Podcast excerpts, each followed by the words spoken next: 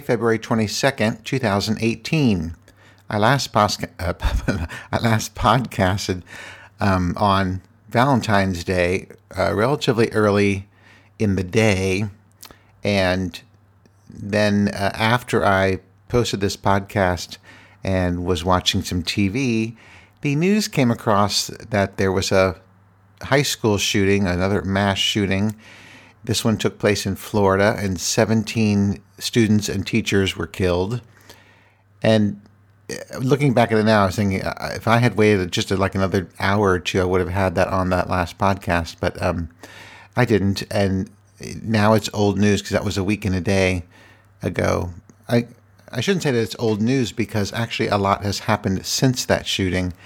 Um, besides them uh, catching the guy um, and not killing him, um, there's been a lot of political things happening and a lot of protests happening and a lot of um, uh, I, I, can't think of the word. Um, a lot of students from that high school have, um, well, and other high schools and just other students in general have um, been putting their foot down and saying, we're not taking this anymore. And they have been uh, protesting at state legislatures, especially in Florida. Yesterday, they spoke with the president. Um, it's all about gun control, of course. And I've talked about gun control before because I absolutely cannot stand guns.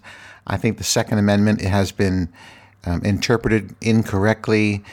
Uh, we're also also 250 years or 240 some years later, um, the meaning of the Second Amendment has changed in light of advances in manufacturing of guns.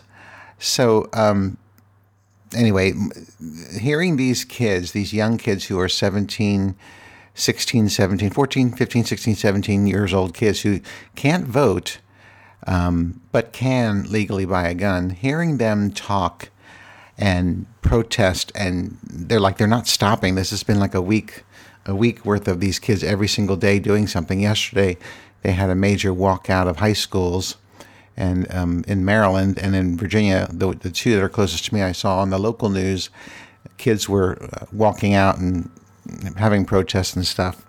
But I think um, listening to these teenagers, some of them are extremely articulate and they really know what they want. They want. It seems like what they want is kids in high school to be safe. They need to turn that, this anger, this frustration, this um, all of the feelings into action that is actually um, helpful and can do something. For example, a lot of these kids will be 18 by the next time they have an election. And if they truly feel that, you know, gun control needs to be addressed, then they need to vote for people who feel the same way they do. For example, all of I've heard all these kids say that that assault rifles simply should not be sold; those should be banned, and I completely agree with them. Of course, you have the Second Amendment wingnuts who think that assault rifles are, are fine and it's the people who are the problem. Yes, the people are the problem, but they wouldn't kill other people if they didn't have the gun. Even if they had a knife, if they walked into a school, they would not do anywhere near the damage that they would do with a gun. So, anyway, I was saying these kids need to um, they need to turn this into action so that they'll be able to vote at the next election and they need to do their research and um, find out that legislatures especially in your state legislatures who or the people who are running for office i should say who of these people agree with you in terms of banning assault rifles AR-15. The AR-15 is the gun of choice of school shooters. It's been the the gun that has been used in the last, I think they said 30 uh, high school shootings or mass murderers. So definitely, we don't need that gun. There's there's absolutely no reason to have that gun unless you are fighting a war. Gun nuts don't even need those guns. Um, so anyway, yesterday they had, or last night I should say, there was a town hall with uh, Marco Rubio, and they were asking him questions. And of course, he was dodging the questions because he is owned by the NRA. The problem here is he needs the money from the NRA to get reelected. To get the money from the NRA, he has to agree with their policies in terms of a strong Second Amendment, gun rights, etc. So, to get the money, he has to vote the way that they want him to vote in the state legislature, meaning he would not ban assault rifles. So, in the long run, it comes down to the money. If if he and other Republicans, because really this is a Republican issue, pretty pretty much flat out. If he and other Republicans who are running for office, who are in office, need so much money, they need to get it from somewhere else. I was really hoping that there was going to be this amazing turnaround last night with Marco Rubio and have him actually say, No, I will not take any money from the NRA. But no, of course he didn't. He hemmed and hawed and, you know, tried to turn around to the mental health of the people who are doing the shooting. Well, yes, that is an issue, yes, but guns is the bigger issue. So I think that these young kids need to do their research and when they are when they are of age to vote, they need to vote for people who are going to vote against the NRA. It is possible to get elected without NRA money. It is absolutely possible. You can get money other ways. I mean, I, I, everyone understands how it works. It's just the cycle of it's money.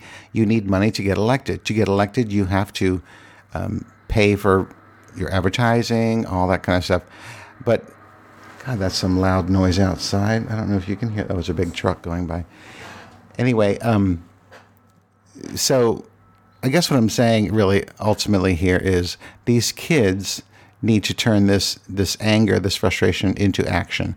And I'm really hoping they are. I wish they would say it though. Like they they they're very articulate and they know what they're saying, that kind of thing, but they actually need to say to Marco Rubio, which I did not hear last night, and I was really hoping to hear. One of these kids needs to say, "You, you need to like say flat out to Marco Rubio, in the next election, I'll be able to vote if you continue to." Um, support the NRA and this, these crazy Second Amendment people, I will not vote for you. And I am not alone. All of these students who are upset, protesting, frustrated, will be able to vote as well. And we are not going to vote for you. So we need to, you know, vote these people out of office. Simple, plain and simple.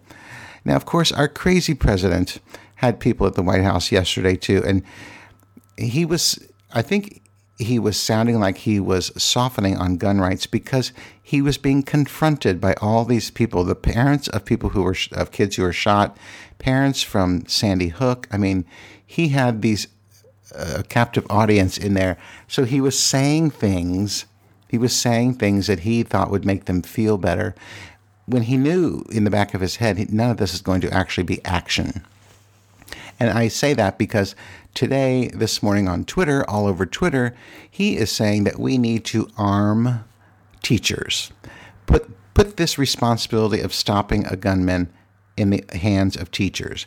He says, oh, you know, well trained, uh, 20% of teachers can be well trained and they can, you know, maybe even have military background and all this stuff. I'm like, are you, are you fucking crazy? Do you even know what the life of a teacher is right now? Teachers aren't getting paid worth shit and you want to put one more responsibility on top of them? Hell no. So I was tweeting back at him today and just, I'm like, he doesn't understand half the shit he's talking about. I think everyone knows that. Uh, uh hopefully, you can hear my frustration to my voice because I'm not uh, speaking as articulately articulately as I could be, but um, the feeling is there, and and I have not and will not ever vote for anyone who is in the pockets in, in the you know in the NRA's back pocket, let's say, and that pretty much that means I won't vote for a Republican. Well, I've never voted for. Well, I shouldn't say that. I haven't voted for a Republican since 1984 uh, with Reagan, but um, he was the only person I only, yeah, only person I've ever voted for that was Republican. because Republicans are against everything that I stand for. I think we you all already know that from my um, past podcasts. anyway, I should really move on because uh, I just it just makes me so mad. I just can't believe that we had another mass shooting, and you'd like to think that this time things will change because there's kind of a different feeling right now from this one. But ultimately, until you vote these people out, nothing's going to change because you have to have enough people voted in to change the laws. That's the problem. Anyway, moving along, don't vote for Republicans, period. Um, the weekend. So this weekend, uh, my husband and I wanted, uh, called it our anniversary weekend because our anniversary was Tuesday, February 20th. It was our 13th year together and our third wedding anniversary. So, 13 years ago on February 20th, we went on our first date. And three years ago on February 20th, we got married. So it was our anniversary. So we um, had a really, really nice weekend of just, you know, nice dinners, lots of nice wines. We went to our one of our favorite wineries, even though Big Fatty reports it, that our favorite winery is Gray Ghost, which it is we do have other favorites as well. And one of them was Linden Vineyards out in Linden, Virginia. And we went there on Saturday um, just to enjoy the wines and do the cellar tasting. The cellar tasting is when you go down in the cellar and they taste six different wines and you know talk about them very specifically and how what the growing year was like and um, the soils and stuff like that. And it was the winemaker who was uh, down there conducting the tasting. So it ends up being a really nice um, little afternoon. And down in that tasting, in the cellar tasting, uh, these girls, there were uh, two girls who were on the other end of the table from us, and this one girl kept looking at me, and she's like, "I think, I think we know each other." She's like, "I, I think we've been to another wine event together," and I was like, "Oh, really? You know, like when was it? Where was it? And all that kind of stuff." And she was thinking and thinking, and she finally realized, oh, I saw you at uh, Stone Tower Winery, which is another winery out in Loudoun County. Um, like five or six years ago, we were at a media event for the opening of this new winery, and she remembered seeing us there and riding in the golf cart through the vineyards and stuff, listening to the um, uh, vineyard manager tell us about the vineyards. Anyway, and I was like vaguely remembering her, kind of remembering her, but not really. So I mean, she looked familiar, but I didn't. I can't say that I actually actually remembered her. But anyway, so after the uh, wonderful cellar tasting, we went upstairs and got some a glass of wine and uh, a cheese board and bread and sat out on their deck, which is enclosed. I should say their enclosed deck because it was a little chilly on Saturday. Actually, it was cold on Saturday because while we were there, it started to snow, and it was so beautiful in the in the mountains of not quite Central Virginia, but um, just south of Northern Virginia. Um, the snow was falling. We were in the mountains. It was cold. It was just like a light, um, not dusting because it actually did snow about an inch, but um, it was just so beautiful sitting there drinking some wine. There was a fire in the. They have like a, a burning stove in that room, so um, it was just really nice. We sat there and um, enjoyed our wine and our cheese and bread and um, chit chat and watched the snow. It was beautiful. Of course, I'm thinking the whole time, when this is over, we actually have to drive back to DC in this snow. I'm thinking, well, I shouldn't worry about it. I have my four wheel drive it's ice that worries me, but it wasn't ice at all. It was totally, it was 100% snow. Anyway, we did finally drive home and had no problem getting home. Uh, actually, it took us a little bit less time to get home than it did to get there. So, anyway, that was a wonderful day. And then that was Saturday. And then we had a nice dinner um, Saturday night. And then Sunday, what did we do Sunday? Oh, we had a Twitter tasting. Um, most of the day was boring. We just did like laundry and stuff like that. But Sunday evening, we had a Twitter tasting. And when I say a Twitter tasting, um, several wineries send us a bottle of wine. So we had five different wineries send us a bottle of Chardonnay. and not just us, but other bloggers and other, uh, you know, as they use the word influencers, they send their wine to these people, uh, and everyone gets on Twitter at the same time. And you, uh, we have a moderator, and he kind of goes through and says, "Okay, we're going to taste this wine first, and then while everyone's tasting it, and you know." Uh, tweeting up their notes and stuff.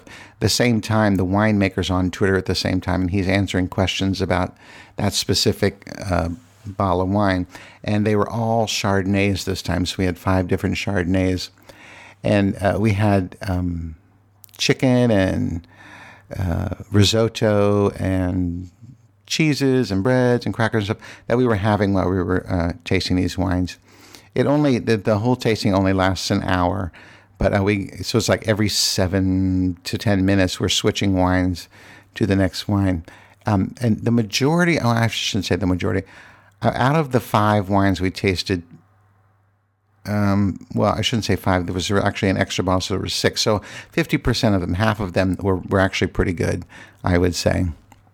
And we ended up having those, uh, drinking those wines because we only, you only taste a little bit and then you have the rest of the bottle left for next couple days. So anyway, um, that was a nice evening. And then on Monday, um, what did we do on Monday? Monday was um, President's Day. I don't think we did a whole lot. I think uh, my husband did some more laundry, and I think he graded papers, and I watched TV and did stuff on the computer.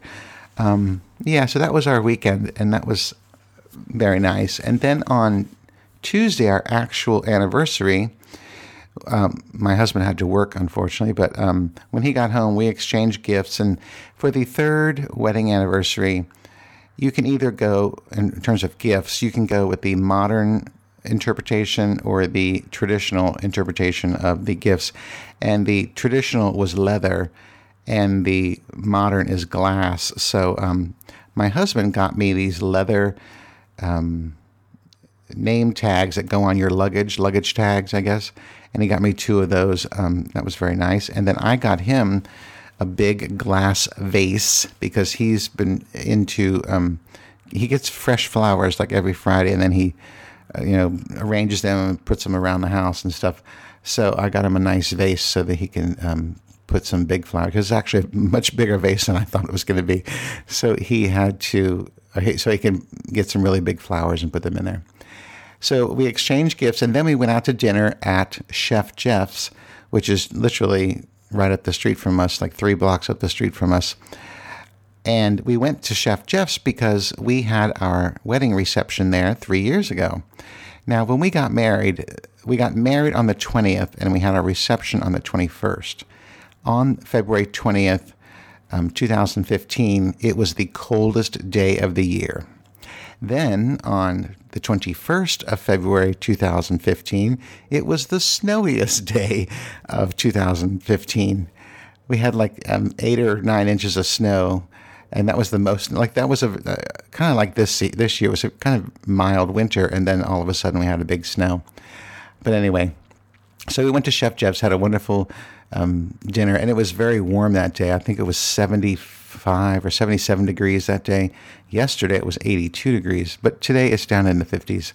Anyway, so we had a lovely anniversary weekend, and it was nice to um, hear on Big Fatty's show that he uh, said, you know, congratulations, happy anniversary, and all that to us. That was nice. And um, that's it. Now, the last thing I want to say before I run out of time here is that um, I, I, know I've mentioned this before, and I may have even mentioned it on last week's podcast. I don't know because I don't even listen to my own podcasts.